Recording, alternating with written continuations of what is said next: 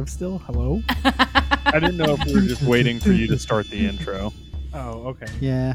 Thank you guys for joining me and anybody listening. Welcome to another episode of the Peach Geeks Film Club. It is conceptually a book club, but for movies, because reading books takes too long and they put me to sleep nowadays, as sad as that is to admit. So that's kind of the concept between this whole thing. And we, for October, wanted to do some Halloween-themed movies. So the last episode we did Hocus Pocus. Mm-hmm. So good. And now I still have a lot of concerns. I have a lot of concerns. But this week we have gone through and rewatched the original Halloween movie from 1978. I'm going to go around and let everybody introduce themselves. Hi, I'm Jeff. I'm finally back. Jeff's back. Woot woot. I'm Emily, aka Annie's Missing Pants. And I'm Sean, the one questioning lots of things about this movie. And I'm Eric, who is normally Eric, but today I'm Jacob. So now I get to be two people. Wow. Because Jacob's not here now. I heard it's because Jacob pooped his pants in the watching of this because he doesn't like horror, so he is currently cleaning that up. If that was the case, I'd have a lot of concerns, first of all, because this isn't even a horror film. It's not scary. No. This is my first time watching it, I think. Maybe I watched it when I was younger, but I just blocked it out. But I was just so anxious for this movie because Sean is a scaredy cat. So my horror, scary movie tolerance has greatly decreased since we started dating. And so I knew this was spoopy. And so I was very nervous. And then I watched it and I was like, oh. If I may, it is a subgenre of horror. It is the slasher movie, which is the much more tolerable horror films. Yeah, which is basically your Friday the 13th, your Sleepaway Camps, your Nightmare on Elm Street, those types of movies where it's basically one person basically coming after you like an inevitable wave of death. So, and here's the thing. I agree with you and I understand that. And I'm going to read off the little bit that Jacob had written here for us about all that. But normally with slasher movies, I can feel a little invested. Like if I'm watching Friday the 13th, I'm like, yeah, when's he gonna get him? You know, not that I'm advocating for murder, but Jason did nothing wrong. Yeah, and I feel like other slashers, it's like a lot more suspense and like shock, you know, when they're around, and this one didn't have it, but we can talk about that after you read off this spiel. Go through this little paragraph here. So some basics here. Halloween is a 1978 slasher film. A lot of people consider it to be the beginning of the series of slasher movies, of a series of slasher movies. Which was inspired by Alfred Hitchcock's Psycho almost 2 decades earlier. The series starring the unrepentant, unknowable, and evil incarnate Michael Myers was the first of the now classic movie murderer films that dominated horror in the 80s and 90s. Before Jason, Freddy, and Chucky, there was Michael. Halloween starred Donald Pleasence and Jamie Lee Curtis. What a name. Donald Pleasence? Pleasence.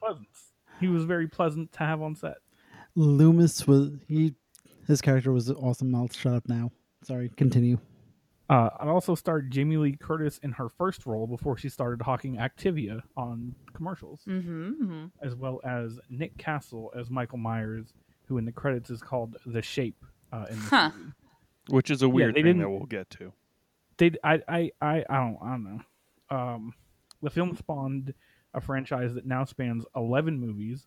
Which includes, Jacob has written here several reboots, but there's really only the one reboot, which was the Rob Zombie like pair of movies, right? Actually, there are 2 reboots basically.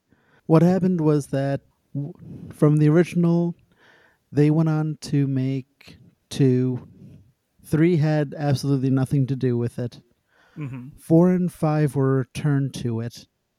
And then I believe 6 actually rebooted back to number 2's timeline. 7 was a sequel to that. And then they came out with the Rob Zombie, which was a total reboot of it. And then they came out with this one, 2018, which was a direct sequel to the original one, creating a third timeline. So it's very timey-wimey, wibbly-wobbly. But see, here's the thing about that. I don't really think any of that counts as a reboot as much as it does, like, retcons and, like, split time, like, I don't want to. Time doesn't matter in the Michael Myers universe. I don't want to think about temporal distortions when we're talking about a dude running around in an old William Shatner mask stabbing people. But also, go with me on this journey here. Busta Rhymes. Mm-hmm. Mm-hmm. That's it. All right. Oh, okay. It all makes sense. Busta Rhymes was on Masked Singer. Masked Singer. The person wears a mask. Michael Myers wears a mask. It all Lord, makes sense. Lord have mercy. And so therefore, what we're saying is that Michael Myers is actually Busta Rhymes. I think we solved it, y'all. Like, I know you just said he's unknowable, but I think we now know him. Cue the X-Files theme. Yeah. All right, episode done. Hold on. So I'm going to text Jacob a timestamp on this so he can cut it out. But Jeff, can you maybe turn your gain down slightly or like sit back just a hair just because I can hear your breathing in it?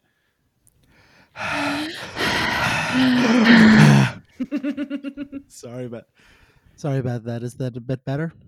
So where did I leave off reading here? So yeah, we talk about the reboots and retcons and temporal distortions, as Jeff mentioned and as Jacob has written here for us. The third movie, Season of the Witch, that, quote, neither continues any form of story continuity or even has Michael Myers in it. They already have 2 sequels planned to the 2018 retcon. The first one comes out next year, I believe. Yeah, I think you're right. And there's a bunch of comics and games and novelizations as well. It is apparently considered one of the most successful independent films of all time and did well enough at the box office, apparently just through word of mouth. Of course, any discussion about Halloween can't ignore its director, John Carpenter, who is a legend among horror and movie cult movie fans. I can't read tonight. And for good reason. Halloween is just one of many of his incredible films that puts him squarely in the pantheon of legendary directors. Listen, you can't read. That's why we got Film Club, right? This ain't no book club. You're right, club. But like, I got to be able to read the notes. I'm going to be honest, I've heard of some of John Carpenter's other movies, but I feel like the only other ones that I would classify as, like, big. I mean, obviously, The Thing is really big. And then maybe the, like, escape movies, like Escape from New York or whatever. But, like, I don't know that, like, I know that much other from him. Have y'all seen a lot of his other stuff? How about Scream? Did he do Scream? Wait, no, he didn't do Scream. Sorry, that was my fault. But have you heard of it? But they did actually have him in a cameo in the third one, I think. Second or third one. Huh. Fun fact there. Yeah, it's just like, I mean, not to knock anything he's done. Like, I'm sure some of this is really good or whatever. But yeah, I'm not super familiar with some of this stuff. I mean, I would say like Halloween and The Thing are probably the biggest ones. And it's interesting, I'm looking on his Wikipedia, and he only did the first Halloween. Is that right? That's what I was looking at it a while ago, yeah. Yeah, he was the director of it, while he was a producer on the others, I believe. Okay. Yeah, it's always one of those things, like, I feel like when you spawn a franchise, you almost automatically assume the director at least carries over for the first couple. Mm-hmm. Now, you said he also did The Thing? Yeah. That's interesting, since isn't that the movie that the kids are watching in Halloween? That was the OG one. Yeah. That was the OG one, not the Kurt Russell one. Thing, and so Carpenter did the other one? Yeah, The Thing was, I think, back in the 50s, I believe. which actually had some really interesting stunt work in there, where they literally just lit the guy on fire and had him run around. Yeah, so they were, the first one was from 51. The Thing from Another World was the full name of it. So I like how he included that in this movie and then was like, you know what? I'm going to redo that one. But better. Yep. No, aside from Halloween and The Thing, the only thing I ever knew him for was Escape from New York and Escape from L.A., which we have to appreciate because that's the reason why we have Solid Snake. Basically, yes. So, but also he did do Big Trouble in Little China, right? Which I've heard of in name, but again, I looked at how much it made at the box office, and I'm like, I don't know that I would say that he's like the upper level of the pantheon of directors. It's about art, not making money. You're right. You're right. But at the same time, I mean, Halloween itself made $70 million, which is 7 times the Big Trouble in Little China. I mean, But still, it's Kurt Russell. It seems like he did a lot with Kurt Russell. Yeah, he did. But yeah, back on topic. Halloween. Back on topic. Halloween. Young boy stabs his family. What a weird intro. Yeah, that's what I want to start with. Is I freaking loved it. That's what I want to start with. Is do you think that the point of view shot in the beginning where he kills? I guess that's his sister. Yeah, with his sister. That's what I. Yeah. Oh yeah, because her name was Judith Myers. Mm-hmm. How do we feel about that? Because I feel weird. It felt weird. It's always weird to see first person. One, I feel like in any form of media outside of video games, because it just feels odd. But at the same time, like, it feels very weird to watch like somebody being murdered in first person. Yeah, but I mean, yeah, we saw her get murdered, but like, it's definitely nowhere near like as gory or like you actually saw her get murdered. No, like, I don't think it was like a good first person. It felt very like home video, like the camera was really shaky and like. Yeah, it feels like if I filmed myself doing an independent film. But also, if you were walking around like that, would you be perfectly still? Like no. Yeah, I mean, I don't think it had to be perfect. I just thought it was like very long and it was kind of shaky and I don't know. Yeah. I will say, did it not seem like that kid was a friggin' giant? Like, it seemed like that was like a normal adult's height. Yeah, they didn't quite get the height right, but personally, I absolutely loved it because it just kind of it set the mood for the movie because it was. We didn't have any real context with it, and it was basically murder for murder's sake, which isn't the best, but still, it just kind of set the mood for me with this movie that, okay, this Michael Myers is screwed up in the head, and just he's going to do something that's not something that we would see as normal. I also agree that it set the mood for me, and the mood being that reason has no place in this movie.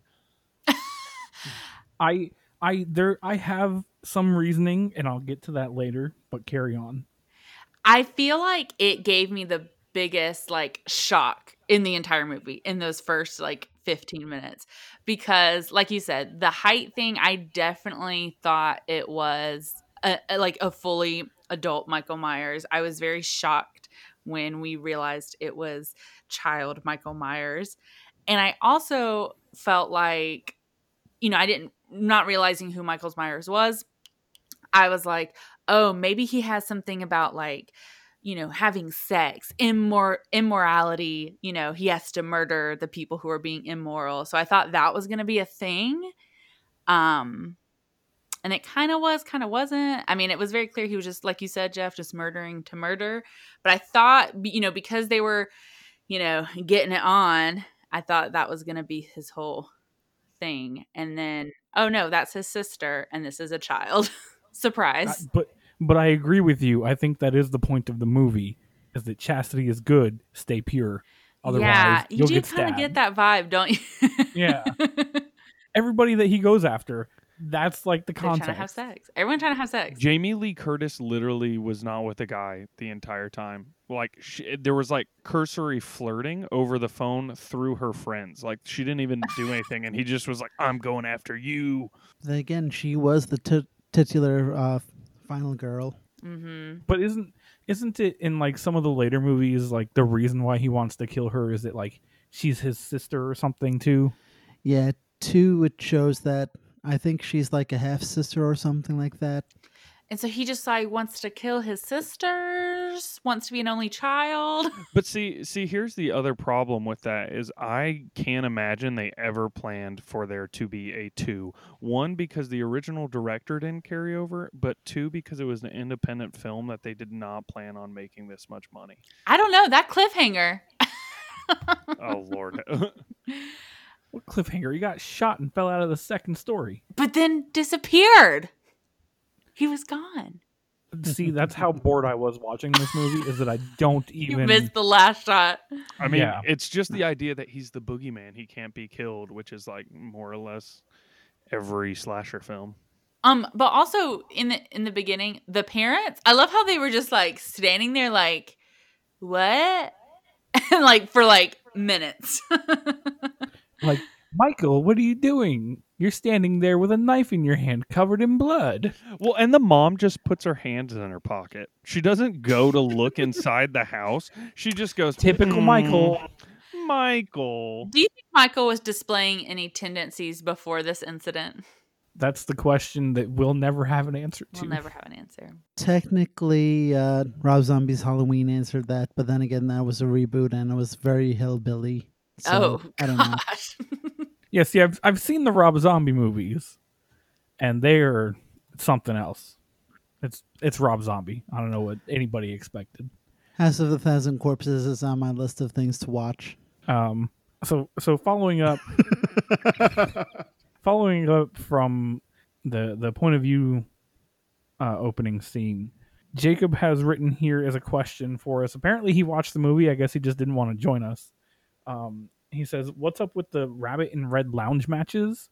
And I don't know that there has to be anything up with it. It's just matches. Yeah, I think it's just something to be like, oh, that's identifiable. And so when you see the car crash later on and when the doctor finds the matches, he knows that Michael's been there. But no. But I added this. This doesn't make sense. Because it doesn't make sense to me why the girl had like... You know, they focused in on the... Okay, wait. So you're saying it's identifiable because he's in the same car that the girl was in. Right. I guess. I just felt like it was kind of like... Well, because Michael Myers stole the car, and so then they found the matches, so they knew Michael Myers had been there. But before we even get to the car crash, like, can we just talk about how they didn't really even explain how all of the insane asylum patients were out? Just wandering, and in also a storm. The doctor and the nurse, who know how dangerous all these people are, were like, "Huh, I didn't know they just let people out here." And you were like, "Huh?" He's like, nah, "In the middle of the night, in a thunderstorm." Yeah, like, I mean, I don't know what I'm looking for because I know it's a slasher film, and I've watched other slasher films, and like, I don't need it to be like A+ writing, but you know, like maybe like a C+, like. Make a little bit of sense, right? But also with Loomis, he's basically been taking care of Michael since he was a kid. So he knows exactly what Michael is capable of. So his first priority was to get to the hospital, see about getting to Michael, and seeing about getting assistance with the others. Because seriously... Two people with that many mental patients there, with that many people there, mental or otherwise, I would be kind of like, oh, I'd be hitting that thing in reverse. Yeah, I'd be going through and seeing if I can get some help. I would be jetting out of there. But really, I think, you know, it almost is a product of, you know, remembering that this movie came out in the 70s and they didn't just have cell phones where they could have called up to the office and been like, hey, what's going on? Yeah, absolutely. So follow-up question to the whole We got the insane asylum patients just wandering around outside for some unknown reason. Who taught this man how to drive a car? Well, they even brought that up, which I'm glad they brought up. I'm glad they did, yeah. And they were just like, well, maybe somebody here was teaching them, which is a great thorough plot if they had dialed back and found out that there was some relation to somebody at that facility helping Michael Myers. And then how did he not run out of gas? Or if he did, how did he get more? I have a lot of questions about, like, the logistics of how these things happened. I mean, maybe there was a full tank. It was only I think they said 150 miles away. So if he has half a tank, he could make it. Yeah, and also he could have. Gas stations aren't very hard to go get gas and then. Also, I don't even dine know. And dash basically in the 70s. Was there? I don't even think you had to prepay. No, you didn't.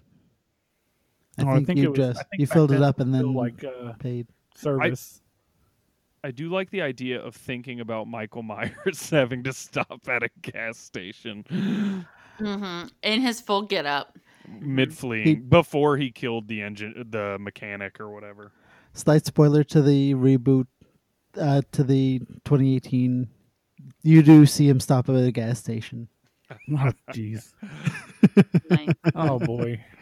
Overall, a lot of the stuff here is limited budget because again this is an independent film. This didn't have a Hollywood multi-million-dollar budget to get it all done. Right. So there were a lot of limits of what they could film. You know, I read somewhere earlier today that the movie was made in 18 days with a budget of $30,000. Wow. See, on Wikipedia anyway, it says the budget's $300K, but which is still really low in terms of movie budget. But yeah, I did see that it said filming took place in May and it came out in October of that same year, which not only shows the amount of time spent filming, but the amount of time spent editing and marketing. Well, the thing is like older movies like this, you didn't have all of the post-production and stuff that goes into we have nowadays, right? Right. So you could have something filmed in the first quarter of the year and it'd be out by quarter four. Yeah. Yeah, I mean, so I don't know, so he escapes the insane asylum, right? And then he understandably goes back to his hometown because he literally probably doesn't know anywhere else. Can we talk about the ineptitude of the police department who knows this kid murdered his sister and escaped an insane asylum and is like, I don't think you got to worry about it. I mean, that's just police.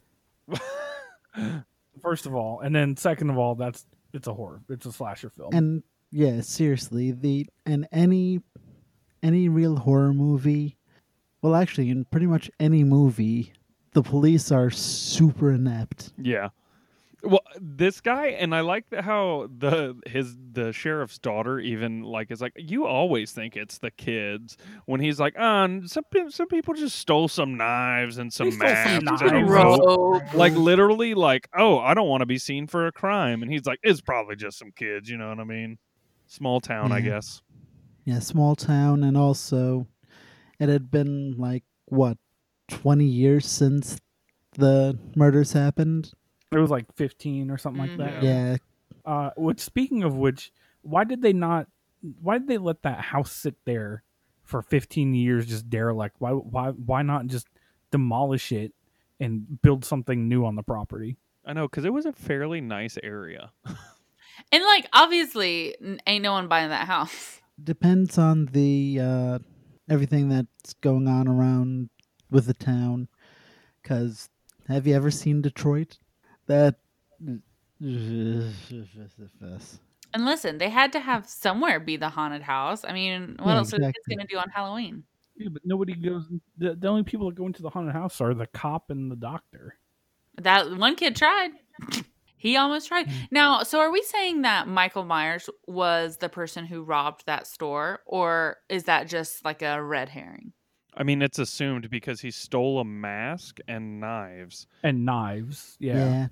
And some rope, which we never see, but... And also, one tiny thing, how bad do you feel did you feel about the tow truck driver who was just left in the bushes? I know. Didn't even try to find the body of this person. He was just there. Yeah, no, that never comes up again either. No. Yeah, unfortunately. So I want to move on to the next question that we have here from Jacob, because apparently, again, he watched the movie. These are all my questions. Yeah, Emily put these in. Oh, these are your questions? Yeah, Emily put these in, and then I put the top one. Oh, I thought that Jacob did these. Okay. So the top thing where we say what there was a child sex joke. What was that? Because I missed it. Oh, you missed it? So I missed it because I was bored. It was not Annie. It was the other friend when she was sitting in the car and they were going over to Annie's house and they were going to have sex, her and her boyfriend.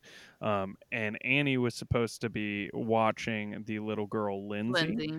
Which, like, this poor girl, like, everyone's trying to have sex at her house when her parents are gone. But she calls up Jamie Lee Curtis's character, and Jamie Lee Curtis is like, oh, the kid's over here. And she's like, oh, perfect, blah, blah, blah. And then she's discussing the plan with her boyfriend, and the boyfriend's like, yeah, her boyfriend, yeah. Bob. Bob's like, I got it. He's like, first, I'm going to rip off your clothes. And she was like, stop it. And then he was like, then you're going to rip off my clothes. And she's like, ha, ha, ha. And he's like, and then we're both going to rip off Lindsay's clothes. Oh. Who's like friggin'... I don't know, 10, wait, maybe? What? Yeah. And I looked up the actual script. Yeah. This is I was like, in Sean, the script. I was like, Sean, did he really just say he's going to rip off Lindsay, the girl? Because I'm trying to take notes. And I was like, I'm pretty sure Lindsay is the child. Well, and so there's like lots of people on Reddit who are like, oh, he's just making a joke. He was just being funny, you know, blah, blah, blah. Yeah, it's weird, but he was just being funny. And I was like, that's beyond weird. Like, you know. That's kind of creepy, and I don't find it funny at all. Like, why couldn't he just say Annie? Like, because she was the other friend who was going to be at this house. Like, because if you're going to make a joke like that, you know, at least not a child. I thought that's what they were talking about. I didn't realize. Yeah, he said the name of, like, the child. Yeah. All right. And Sean looked at the script, and it was the same. When I was watching it, I didn't even see that. It was so weird. But also, not trying to say, to make excuses or anything, but this was a different time. Yeah, different time of Blazing Saddles, History of the World, just... I don't know. Like, I realize it's super sketchy. It's super sketchy. Like, it's just a weird thing that somebody would make a joke about, period, if you could consider it a joke.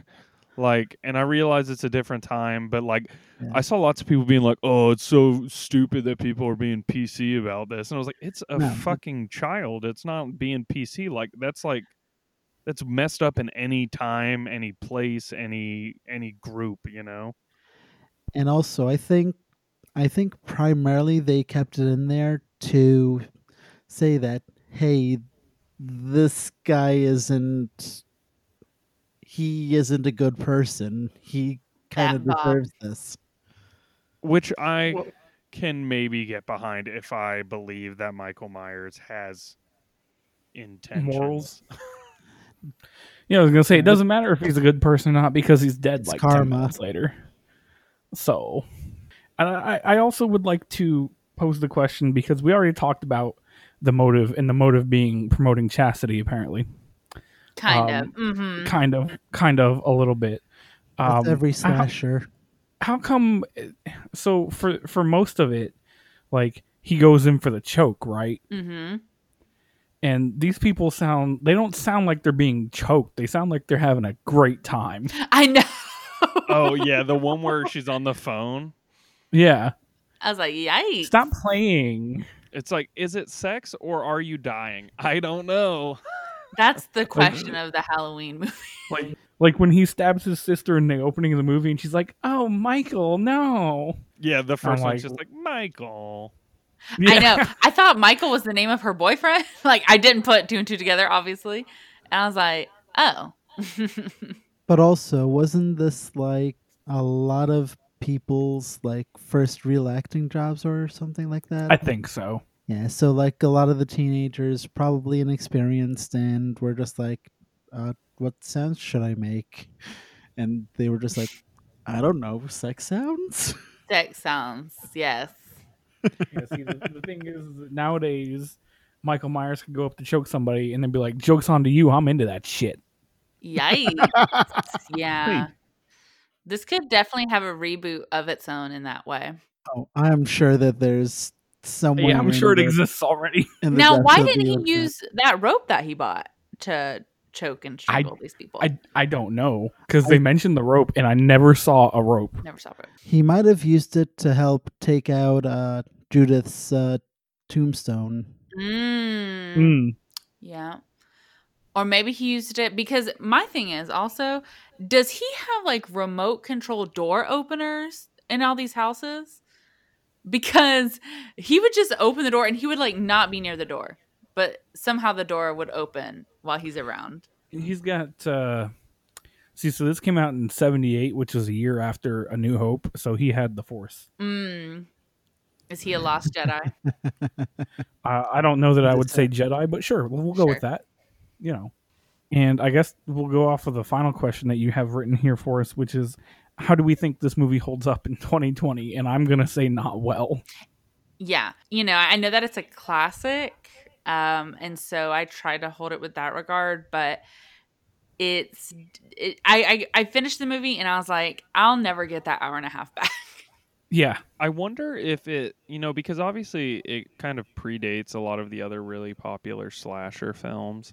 I wonder if it tonally set the bar so low for those. Like, because like if you watch slasher films, like you kind of know what you're getting. Like you're going to have a lot of this, you know, B movie style stuff.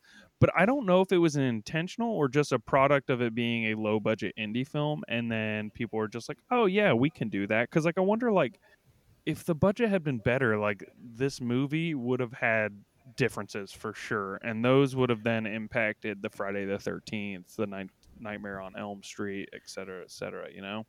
Well, see, here's the thing. And I haven't seen most of the Halloween movies. I have seen a lot of Friday the 13th, and I have seen, actually, I've seen all the Friday the 13ths, and I have seen a lot of the Nightmare on Elm Street movies. But the thing is that with like these movies, they start off simple, right? Like with this one or the first Friday the 13th or the first Nightmare on Elm Street, it's a very simple premise. And by the time you get to the 10th movie, all of a sudden it's set in the year 2100 and Jason is a robot in space now. Right. Mm-hmm. So I don't know. Yeah, I mean, I just have to compare it to like Friday the 13th, which is probably like my favorite of the slasher films. Mm-hmm. And in terms of like, you could say that there's benefits to not really giving the character a backstory because it just establishes him as a psychopath. But like, at least in Friday the 13th, there was some reason for Mrs. Voorhees to be the killer. Like, you know, her son supposedly drowned because the camp counselors were watching him. Like, so at least there was like some rationale there, and it doesn't have to be long. Like, it doesn't need to be a long exposition or backstory. But like, I felt like it kind of set the frame of the movie better for me. Well, and then see, here's the thing, and this will kind of lead into the next question that we're going to pose here is with these kinds of long series like this, again, the first movie or two is usually pretty tame. You have like 4 people maybe die, right? But then you get to the later installments. Like the first Friday the 13th that I ever saw was the 6th one, where somehow they put a metal spike in Jason in the grave and it gets shot with electricity, and then he rises from the dead to go on a killing spree again, and it just gets insane. Yeah, I mean, I've always found the interesting thing, you know, because Jason's such a recognizable villain. Like, you know, him, Michael Myers, and Freddy are like probably the most recognizable like slasher villains. And the fact that what Jason wasn't in the first one, I don't think he was in the was he in the second one? I don't think he was in the second one. I think he came in the third one, right? No, Jason was in the second one. He was in the second one. So it's like weird that, you know, the first Friday the 13th, which set all that off, didn't even really have Jason in it. What are you thinking, Jeff? To go back to the whether or not Halloween has aged well, personally, I think it did because, like you guys said, it's a classic, but also it does very loosely hit some themes that are prevalent today. such as bullying, things like mental health, like, because seriously, this movie took it and just went with the stereotype of saying, hey, mental patients are all crazies, they're all kind of like not good, which is... So that made it age well? To me, it aged well because it brings up the thought of, okay, this is what we've done. How does this compare to what we do now? And a lot of the time, a lot of the action movies, a lot of the horror movies today, they do the same exact thing. So it brings the thought to life that, hey, maybe we should look at this and be like, hey, maybe we shouldn't be doing this stereotyping anymore. I almost feel like that kind of shows how the movie hasn't aged well. I mean, obviously, I guess look at it a little different, but for me, it just shows that, like, almost the tone deafness that we probably as a public conscience had back in the 70s and even up till, you know, really recent times, and lots of us still today. But because I feel like its approach to mental health is kind of like, oh, that did not age well. I tend to look at things as like, this is kind of a product of the times, and that it may not have aged well in that regard, but it's like, for me, Halloween is still an excellent slasher movie with all the shortcomings, everything there, budget, whatnot. But honestly, it's still something that I really enjoy, and I personally think that it has aged well just because practical effects, just kind of that slow burn of tension, things of that nature there. Yeah, I mean, it definitely set a lot of the foundation, I feel like, for not only slasher, but like some horror movies in general. And like, you know, the ominous, you know, slow approach of Michael Myers is so identifiable and has like carried over, I feel like, into other movies and games and everything like that. You know, his approach was very unique rather than like, I don't know, like somebody like sneaking up on you. It's more like, it's the gradual slowness. Like it just builds and builds and builds. It ramps like that. Yeah. And also how creeped out would you be if you had someone following you like Laurie Strode was followed? Mm-hmm. I can tell you I would not be by myself. My grown-ass self would be surrounding myself with like 10 other people at all times. I'd be grabbed with my freaking katana. And I actually have a katana in my house. You know what? The mental health issues may not age well, but that theme song... Oh, that's the music! So the music is the best part of this for sure. It's so good. But see, here's my thing: is that if I saw somebody just staring at me and walking like that, my fight or flight would kick in, and most of the time, I'm ready to fight. So it looks like I'm getting choked out today, boys. When he slammed the brakes on the car, I was like, "Please come out and slash this girl right now." Can we, so hearing the katana just made me think, can we talk about how Michael Myers has the worst grasp on his weapons of any serial killer ever? That man dropped his knives like 3 times. And then, what's the main character's name? The main girl? Laurie Strode. Laurie. Can we talk about how she also just tosses the knife the second time after she thought she already killed him? Was just like, let me toss the knife. I was like, oh my gosh, girl, he gonna kill you. You know, I was like, there's like 10 minutes left in this movie, honey. You're not gonna... Eric, I think you could take Michael Myers. I mean, I don't know. That's probably... I don't know what their workout regimen is like in that mental facility, but obviously that dude is jacked. And we did see him display some good core strength when he was just laying down and then immediately just sat up. Yeah, he sat up. Yeah. His knees didn't bend to help him at all. I was like, okay, Michael. He freaking Undertakered that shit. Yeah, very much. It was very much the Undertaker. I also would like to talk about how when he killed the guy, he was choking him out and he was holding him there, and then he stabbed through him with enough force that the knife stuck to that cabinet and held the dude there. I was a little shook. He struggled to strangle the first girl.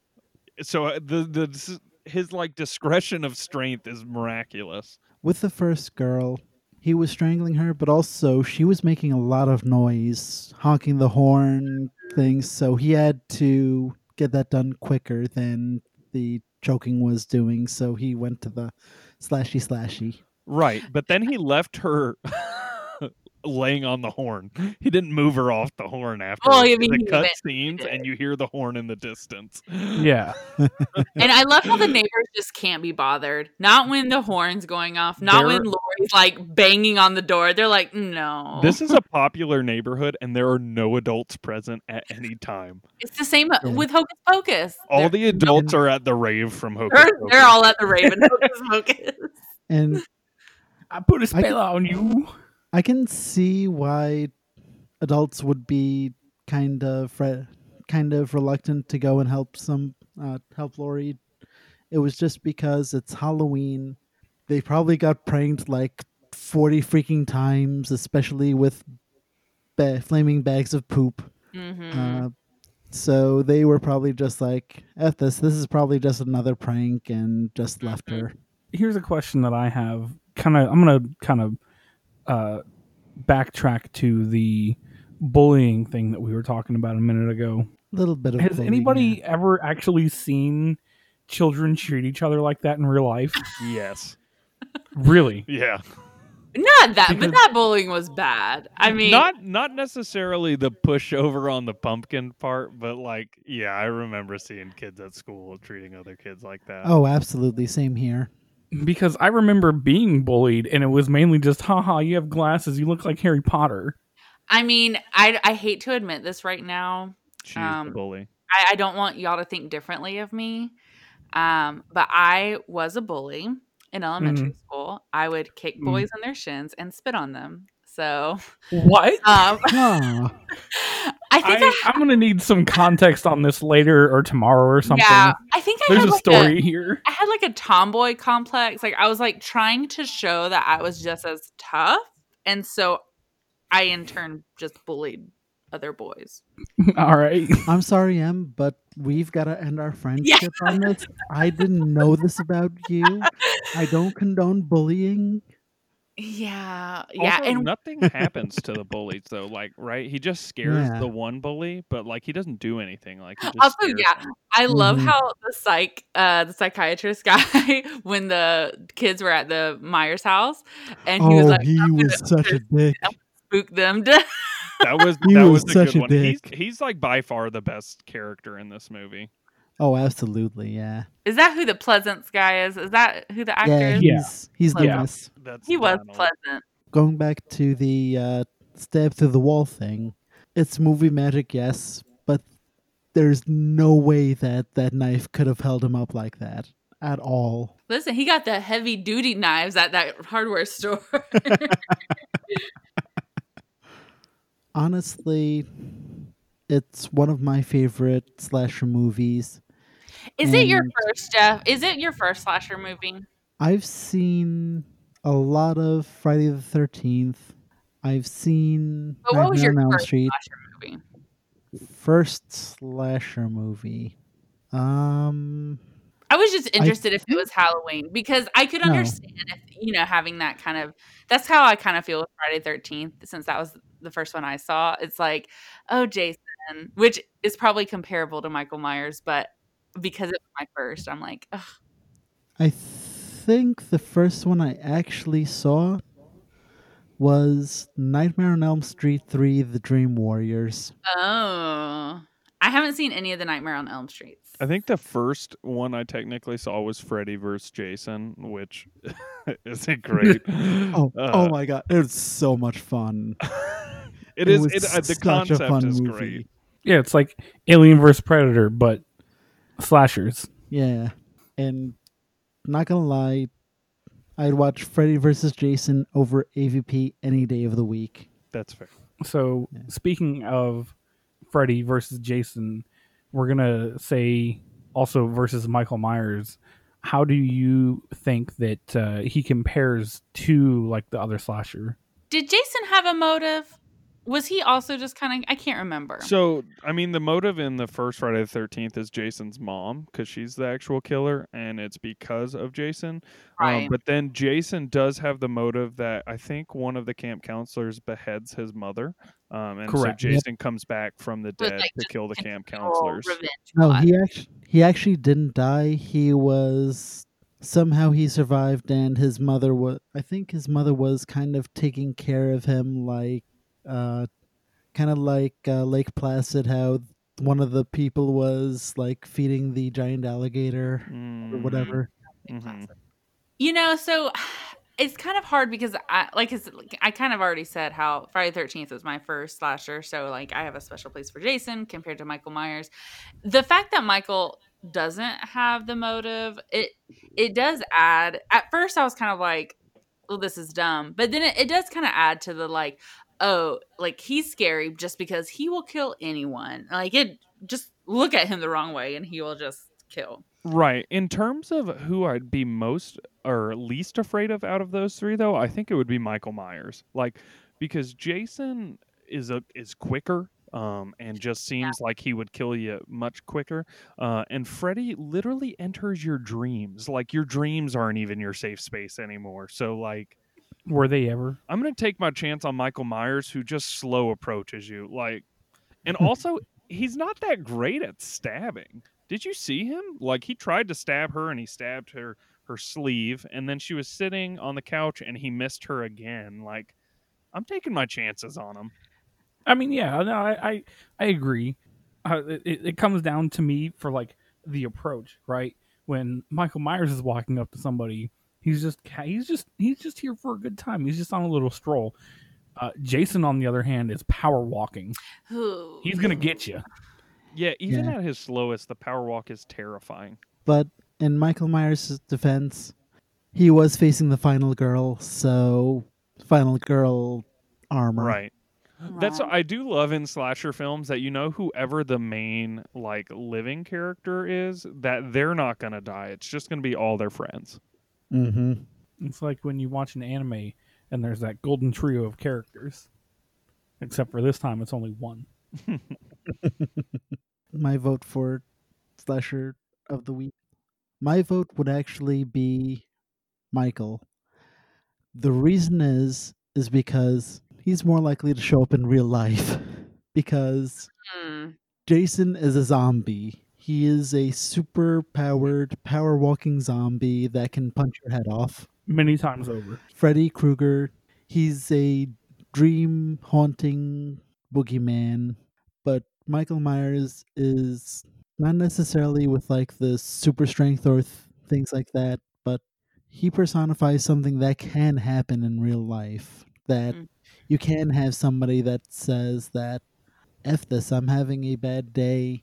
They may have just been boiling up to something, and all of a sudden they start coming at you with a freaking kitchen knife. Yikes. So that's my skill of realism versus fantasy. But if it was like in the movie universe, I'd say probably I'd give it to Jason. Mm-hmm. Just because Jason's Jason. Mm-hmm. Yeah, gosh, the sound from both of these franchises is just so iconic. Oh, absolutely. All right. Yeah. So overall, I don't know. I don't feel like it was a bad movie to watch, but I was bored for the whole hour and a half that I sat here. So I feel like you have to watch it as the first slasher. Give it respect. And then, you know, you could say it's not your favorite, though. Some people, it is their favorite. Yeah, but, see, that's what it was, is I tried, and I was just like, I couldn't pay attention because it felt like for the first hour of the 90-minute movie, nothing was happening. Annie was getting stuck in a window. What more could you want? Well, maybe she shouldn't have lost her pants. It was Michael hunting his prey, getting to know their patterns, and just like, okay, I'm going to kill these kids. It was him preparing for the hunt. Horny kids. Easy targets. But yeah, it's still one of my favorite movies in the slasher genre. I've watched a bunch of them, and just honestly, you can't, for me, you can't really go wrong with a classic Halloween theme, and just seeing the William Shatner mask coming at you, it's just like, ugh. Yeah, I was waiting for the mask for a long time, but I feel like it was also barely in the movie. I guess that's all we got. All right. How does the theme song go again? Do do do do do do do do do do. I feel like you can make like a twerk song to that. Please don't. I'm sure somebody already has. Yeah, I don't like that thought. Jacob, while you're editing this, I need you to find the twerk version of the Halloween theme and make it the outro. God. Make it the intro or the outro, yeah. If you're new to the genre, if you're getting into it, watch Halloween. I personally like it. The other three, not so much because their opinions are wrong. Or you're the old guy. Hey, I'm only a few years older than you guys. And by a few, I mean five-ish, I think. Oh, God, I'm old. Well, thanks for joining me again tonight, guys. I hope that whoever decides to watch this movie after listening to us is not as bored as we were. You've got to go into it with the right mindset. I tried. I really did. Because I remember it being a lot better than I found it. I don't know. You didn't try hard enough. What else is new? I kid. So once again, this was the Peach Geeks Film Club. I've been your friend and very bored person watching this movie, Eric. I've been your frenemy and slow walking slasher movie villain, Jeff. I'm Emily. Yeah, and I'm Sean. Boo. All right. Goodbye, everybody. Goodbye.